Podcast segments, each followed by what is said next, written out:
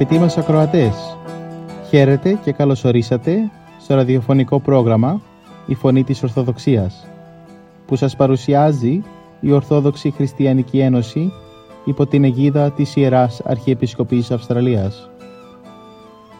Μεταξύ άλλων θα ακούσετε διδαχές από την Αγία Γραφή, σκέψεις από πατερικά κείμενα και βίους Αγίων. Καλή σας ακρόαση!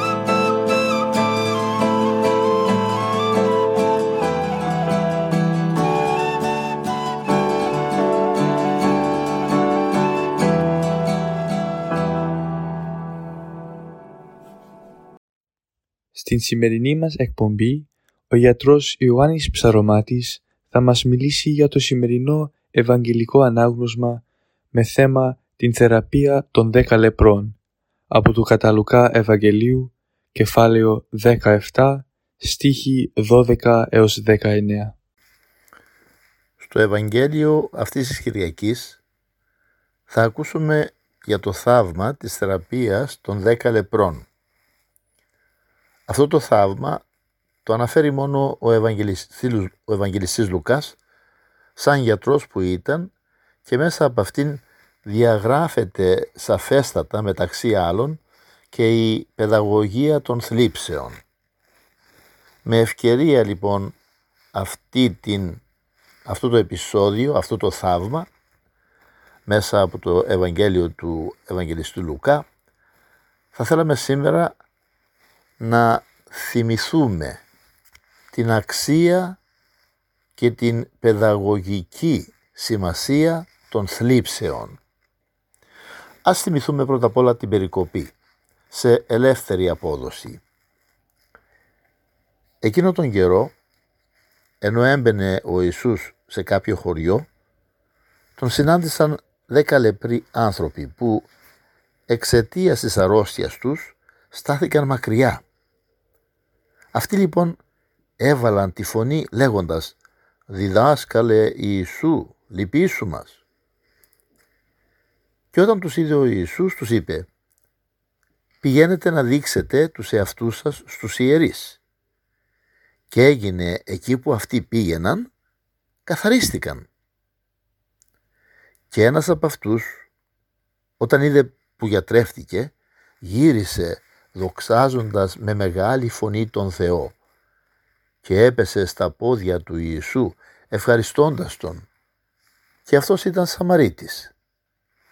Τότε αποκρίθηκε ο Ιησούς και είπε «Μήπως δεν καθαρίστηκαν και οι δέκα» αλλά οι άλλοι εννέα πού είναι; Δεν βρέθηκαν να γυρίσουν για να δοξάσουν τον Θεό παρά μόνο αυτός ο αλλογενής και του είπε «Σήκω και πήγαινε στο σπίτι σου. Η πίστη σου σε έσωσε». Απερίγραπτη και αθεράπευτη η κατάσταση των λεπρών. Η φοβερή για την εποχή εκείνη ασθένειά τους δημιουργούσε πληγές, έφερνε πυρετό, προκαλούσε πόνους, κατέστρεφε τα μέλη του σώματος και έκανε φρικτό θέαμα ολόκληρο τον άνθρωπο. Τον καταδίκαζε σε διαρκή απομόνωση μέχρι να έρθει ευεργετικά ο θάνατος να πάρει τη ζωή του. Η αρρώστια τους ήταν μια από τις πολυάριθμες θλίψεις που βαρύνουν τη ζωή όλων των ανθρώπων. Γιατί δεν υπάρχει άνθρωπος που να μην γεύτηκε τα πικρά ποτήρια των θλίψεων, της στενοχώριας. Αυτή η ζωή μας αρχίζει με ένα βρεφικό κλάμα και τελειώνει με ένα επιθανάτιο στεναγμό. Ρωτήστε τους γνωστούς σας, ερευνήστε τη ζωή των κοινωνιών, μελετήσετε την ιστορία της ανθρωπότητος και θα δείτε χιλιομαρτυρημένο και πανανθρώπινο γεγονός της θλίψης, τις μικρές και τις μεγάλες, τις σωματικές και τις ψυχικές, που συνοδεύουν τη ζωή του κάθε ανθρώπου. αρρώστιες όπως είπαμε του σώματος, παροδικές ή μόνιμες, περισσότερο ή λιγότερο οδυνηρές, αδικίες, παραμερισμοί από τους ανθρώπους, αστήρικτες κατηγορίες και συκοφαντίες, εκμετάλλευση από τους επιτίδιους, καταπιέσεις από τους ισχυρούς και τους μεγάλους, εγκατάλειψη και περιφρόνηση καμιά φορά και από τους δίθεν φίλους, αχαριστία και αδιαφορία ακόμη και από αυτούς που κάποτε είχαμε ευεργετήσει. Κοιτάξτε τη συμπεριφορά των εννέα λεπρών που είδαμε στο σημερινό Ευαγγέλιο. Κοντά σε αυτά και η κάθε είδους ψυχική πόνη που είναι πιο οδυνηρή από την αρρώστια και τα τραύματα του σώματος. Η ζωή του ανθρώπου πάνω στη γη, έλεγε ο πολύαθλος Ιώβ, είναι πειρατήριο, δηλαδή γεμάτη από δοκιμασίες και θλίψεις. Κάθε μέρα και σε κάθε βήμα μας θυμόμαστε τα λόγια που είπε ο Χριστός στους μαθητές του και σε όλους εμάς. Εν τον κόσμο τούτο θλίψη να έξετε. Δηλαδή στον κόσμο τούτο θα έχετε θλίψεις. Και αν προσθέσουμε σε όλες αυτές τις, διά, τις διάφορες θλίψεις και το θάνατο, αυτό το έκτακτα συγκλονιστικό γεγονός της ανθρώπινης ζωής, τότε θα κατανοήσουμε καθαρότερα το βάρος των θλίψεων. Συχνά καλούμαστε να συνοδεύσουμε στην τελευταία τους κατοικία προσφυλή μας πρόσωπα, φίλους, γονείς, αδέρφια, ακόμη και παιδιά μας. Όσο και αν είμαστε απόλυτα βέβαιοι ότι οι εκδημούντες μεταβαίνουν στην αιωνιότητα, ο θάνατός τους πάντως είναι αφορμή και πόνου και λύπης και δακρύων. Και έρχεται φυσικό το ερώτημα, γιατί ο Πανάγαθος Θεός που μας αγαπά τόσο πολύ, που δείχνει τόση στοργή και καλοσύνη για μας τα παιδιά του, γιατί επιτρέπει αυτές τις θλίψεις, γιατί μας αφήνει να πονούμε και να θλιβόμαστε; Αγαπητέ μου αδελφέ ακροατή, μα ακριβώς επειδή ο Θεός μας αγαπά, με άπειρη αγάπη, γι' αυτό επιτρέπει τις θλίψεις. Είναι τρανό δείγμα της αγάπης Του, γιατί μέσα από αυτές τις θλίψεις, σαν στοργικός πατέρας, μας παιδαγωγεί, μας μορφώνει, μας παίρνει από το χέρι και μας οδηγεί στο δρόμο της πίστεως και της αρετής. Μας αποκαλύπτει την ηθική καθαρότητα και τον αγιασμό, μας ανυψώνει από τα επίγεια στα ουράνια, από τα φθαρτά στα άφθαρτα, από τη προσωρινή ζωή στην αιώνια. Νομίζω θα συμφωνήσετε όταν όλα πάνε καλά, όταν έχουμε άνεση και ηλική ευημερία, όταν δεν μας ταλαιπωρούν αρρώστιες και έχουμε την ευκολία μας, τότε δεν θυμόμαστε στη συντριπτική πλειοψηφία τον δωρεοδότη Θεό. Τον ξεχνούμε. Παρασυρώμαστε σε μια ζωή ηλόφρονη και ζωώδη. Καρφί δεν μας καίγεται για τα πνευματικά. Όταν όμως θλιβόμαστε, τότε τον θυμόμαστε. Πώς φωνάζανε από την καρδιά τους αυτοί οι δέκα λεπροί. Τότε τον θυμήθηκαν, τότε τον θυμόμαστε κι εμείς.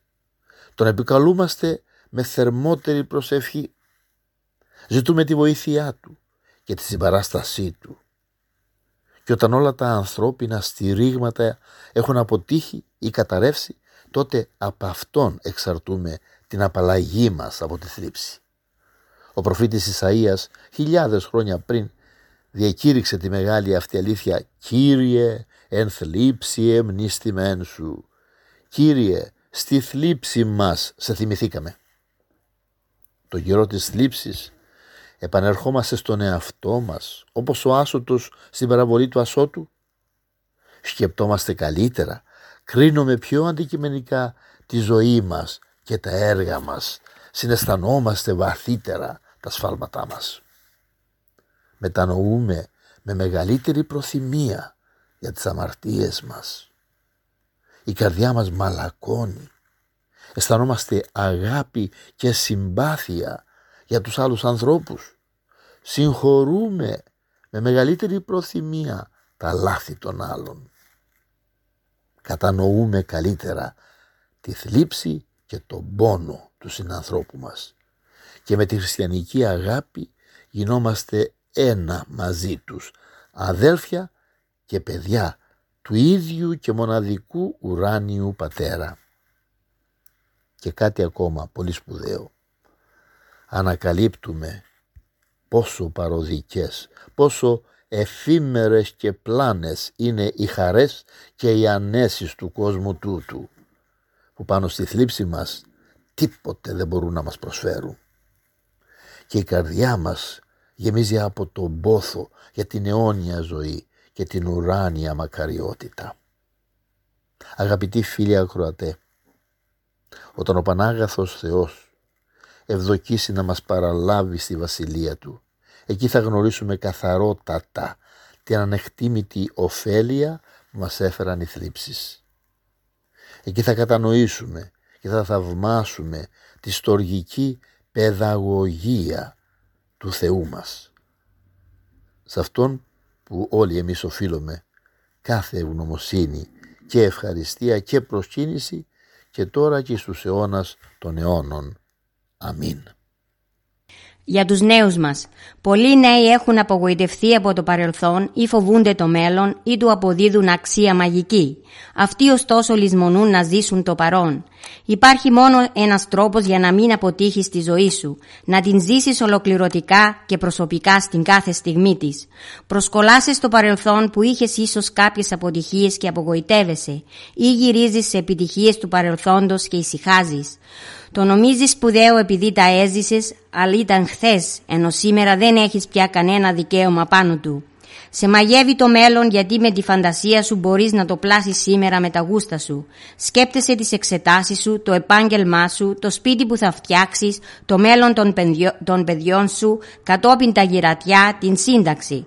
Αύριο θα κάνω, αύριο θα έχω, αύριο θα είμαι. Το αύριο όμως δεν υπάρχει ακόμα. Το παρόν είναι τόσο μικρό ώστε δεν του δίνεις καμιά σημασία και ωστόσο μόνο αυτό βρίσκεται στην εξουσία σου και η ζωή δεν είναι άλλο παρά στιγμές τωρινές.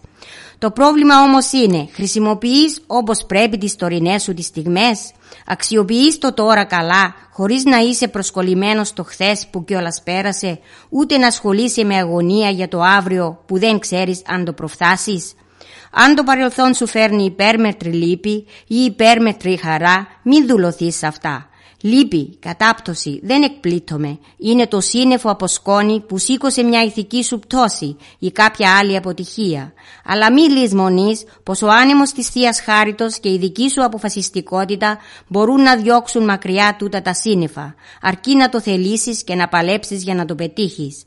Μα κι αν οι επιτυχίες είχαν στεφανώσει το παρελθόν, πάλι μην αναπαυθείς τις δάφνες σου. Μαραίνονται εύκολα αν δεν ποτίζονται με τον υδρότα συνεχούς αγώνος και πάλι ιεράς. Και τώρα για το αύριο. Αύριο. Κάποτε είναι φρόνηση, αλλά πολλές φορές είναι το επίρρημα των νικημένων. Αναβάλεις κάτι που φοβάσαι να πραγματοποιήσεις σήμερα. Παραπέμπεις για αύριο κάποιο σκληρό καθήκον που όμως σήμερα πρέπει να πραγματοποιηθεί. Και το καθήκον αυτό μπορεί να είναι από την μελέτη ενός δύσκολου μαθήματος ως την λήψη μιας γενναίας μα οδυνηρής αποφάσεως. Μιας αποφάσεως για μια καλύτερη πνευματική πορεία ή για ένα πιο επιτυχημένο αύριο. Με κάθε αναβολή, αν δεν είναι ματέωσης, είναι απώλεια χρόνου. Και εσύ δεν θέλεις χαμένα να πάνε τα όμορφα της νιώτης σου τα χρόνια. Αξιοποίησέ τα, λοιπόν, με γενναίες αποφάσεις, σκληρό αγώνα, θερμή προσευχή.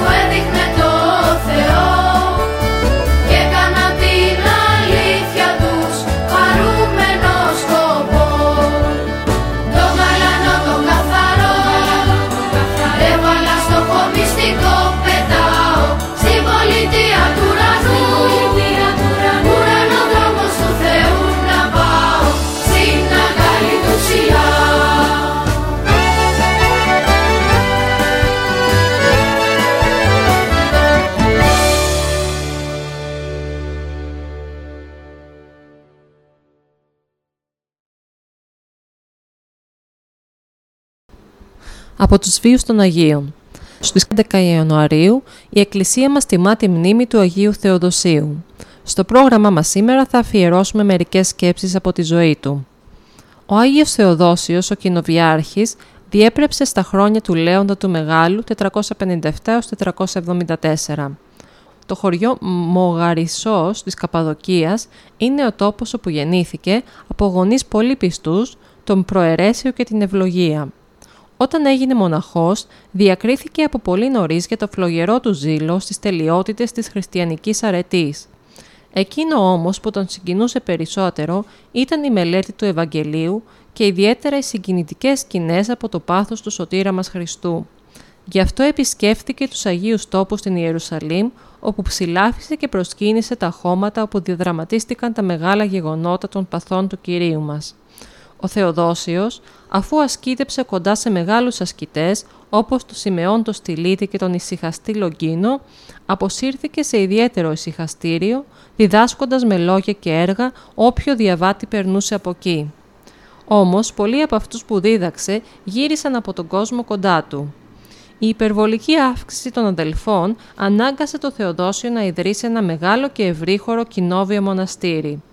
Σαν κοινοβιάρχη εφάρμοσε πρότυπα σαν εκείνα της πρώτης εκκλησίας των χριστιανών. Δηλαδή όλοι χωρίς εξαίρεση οι πιστοί, με μια καρδιά και μια ψυχή, ήταν μεταξύ τους ενωμένοι, σαν μέλη της ίδιας οικογένειας και τα είχαν όλα κοινά. Σε προχωρημένη πλέον ηλικία, ο Θεοδόσιος, αφού γαλούχησε με συμβουλές αιωνίου ζωής χιλιάδες ψυχές, παρέδωσε το πνεύμα του. Συνεχίζουμε το πρόγραμμά μας με μερικές σκέψεις για την αγάπη μας προς το Θεό. Ο Σανά, ευλογημένος ο ερχόμενος, κράζει πληγωμένη από το Θείο Πόθο και Θεία Αγάπη κάθε ψυχή που ποθεί την ένωσή της με τον Ιμφίο Χριστό και τον καλεί ακατάπαυστα στολίζοντας τη λαμπάδα της με τις αρετές. Καμιά προκοπή δεν θα κάνει η ψυχή που αγωνίζεται στο πνευματικό στάδιο αν δεν φλέγεται από αγάπη στον Κύριο Ιησού. Για να μπορείς νύχτα και μέρα να ακολουθείς με ζήλο τα ίχνη του Ιησού, για να ενωθείς μυστικά μαζί Του, πρέπει και η δική σου καρδιά να είναι πληγωμένη από τη Θεία Αγάπη. Προσκολήσου στον Κύριο με πάθος για να απελευθερωθείς από τα πάθη, να λυτρωθείς από τις πτώσεις, να βρεις έλεος για τις αμαρτίες σου, όπως βρήκε και η αμαρτωλή εκείνη η γυναίκα του Ευαγγελίου, ότι ηγάπησε πολύ. Πρέπει όμως να φλέγεσαι και να λιώνεις από θείο πόθο και να προσθέτεις κάθε μέρα αγάπη στην αγάπη, ζήλο στον ζήλο, φλόγα στη φλόγα. Τα ξύλα που προσθέτεις στη φωτιά αυξάνουν τη φλόγα της. Έτσι και η συχνή προσευχή αυξάνει τη φλόγα της αγάπης στον Θεό και διεγείρει στην καρδιά τον θείο έρωτα. Αναζήτησε λοιπόν τον Κύριο ακατάπαυστα και επίμονα. Ο ζητών βρίσκει και το κρούοντι ανοιγήσεται. Όταν τον βρεις και τον ενθρονήσεις στην καρδιά σου θα πληρωθείς από όλα τα αγαθά. Οι εξητώντες των Κύριων ούκ ελαττωθήσονται παντός αγαθού. Κάθε πλούτος του παρόντος κόσμου είναι μάταιος, κάθε ειδονία ανούσια, κάθε δόξα ψέμα και απάτη. Ένα μόνο πράγμα δεν έχει, ούτε σκιά ματαιότητος ή απάτης ή ψεύδους, η αγάπη και η ένωση της νύμφης ψυχής με τον νυμφίο Χριστό. Μόνο αυτή παραμένει στον αιώνα. Α είναι για σένα παντοτινή χαρά και αδιάκοπο πανηγύρι η Θεία Αγάπη Του και η παρουσία Του στη ζωή σου και στο βασίλειο της καρδιάς σου. Τίποτε καλύτερο και τιμιότερο και ενδοξότερο από αυτό δεν θα βρεις ούτε στη γη ούτε στον ουρανό. Καμιά γήινη απόλαυσης και κανένας ανθρώπινος έρωτας δεν δίνουν στην ψυχή τόσο απόλυτη και ατελεύτητη παρηγοριά, εφροσύνη και χαρά όσο ο έρωτας του Θεού η αγάπη προς τον Κύριο. Αγάπησε, αγάπησε τον Κύριο και μην ξεχνάς ποτέ. Απόδειξης της αγάπης σου προς Αυτόν είναι η τήρησης των εντολών Του. Αρχή της αγάπης σου είναι η τελωνική ταπείνωσης. Πλήρωμα της αγάπης σου είναι η νίκη κατά των δαιμονικών παθών και η κάθαρση της καρδιάς σου. Αποτέλεσμα της αγάπης σου είναι η κατοίκηση στην καρδιά σου εκείνου που είπε «Μακάρι η καθαρή την καρδία ότι αυτοί των Θεών όψονται».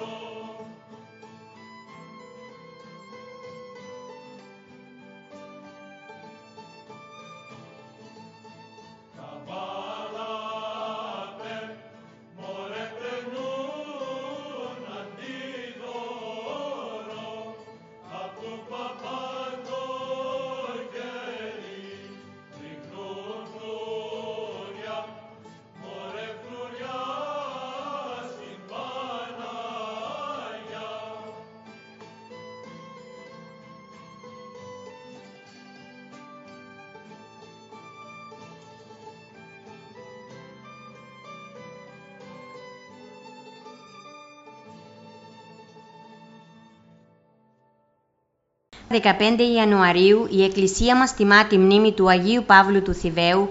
Στο πρόγραμμα μας σήμερα θα αφιερώσουμε μερικές σκέψεις από τη ζωή του. Ο ερημικός και ήσυχος τόπος είναι από τους βασικούς παράγοντες ανάπτυξης της αυτοσυγκέντρωσης και προσευχής προς το Θεό. Αυτό φαίνεται καθαρά στη ζωή του Αγίου Παύλου του Θηβαίου. Ανήκε σε πλούσια οικογένεια της κάτω Θηβαΐδας της Αιγύπτου. Όταν ο Δέκιος κήρυξε τον τρομερό διωγμό κατά των χριστιανών, ο Παύλος μόλις 15 χρονών χάνει τους γονείς του. Με εσωτερική παρακίνηση του Αγίου Πνεύματος φεύγει και ζητά καταφυγή σωτηρίας στην έρημο. Εκεί μέσα στην ησυχία της φύσης βρήκε καιρό για συστηματική μελέτη και προσευχή.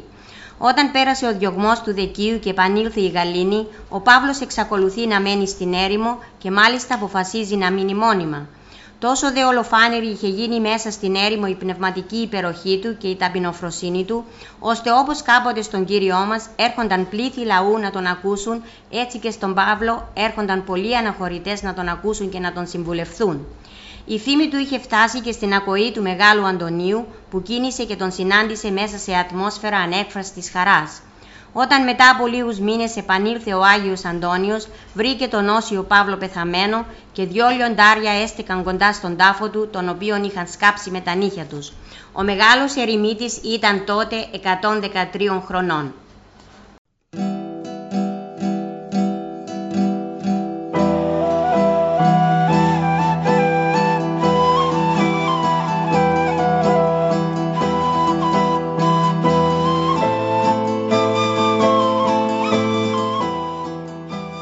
Και εδώ φτάσαμε στο τέλος του προγράμματος.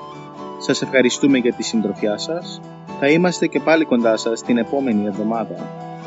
Μπορείτε επίσης να μας παρακολουθήσετε στο Facebook, Spotify και στο YouTube. Κανάλι «Η Φωνή της Ορθοδοξίας». Αγαπητοί μας ακροατές, ο Θεός μαζί σας. Χαίρετε.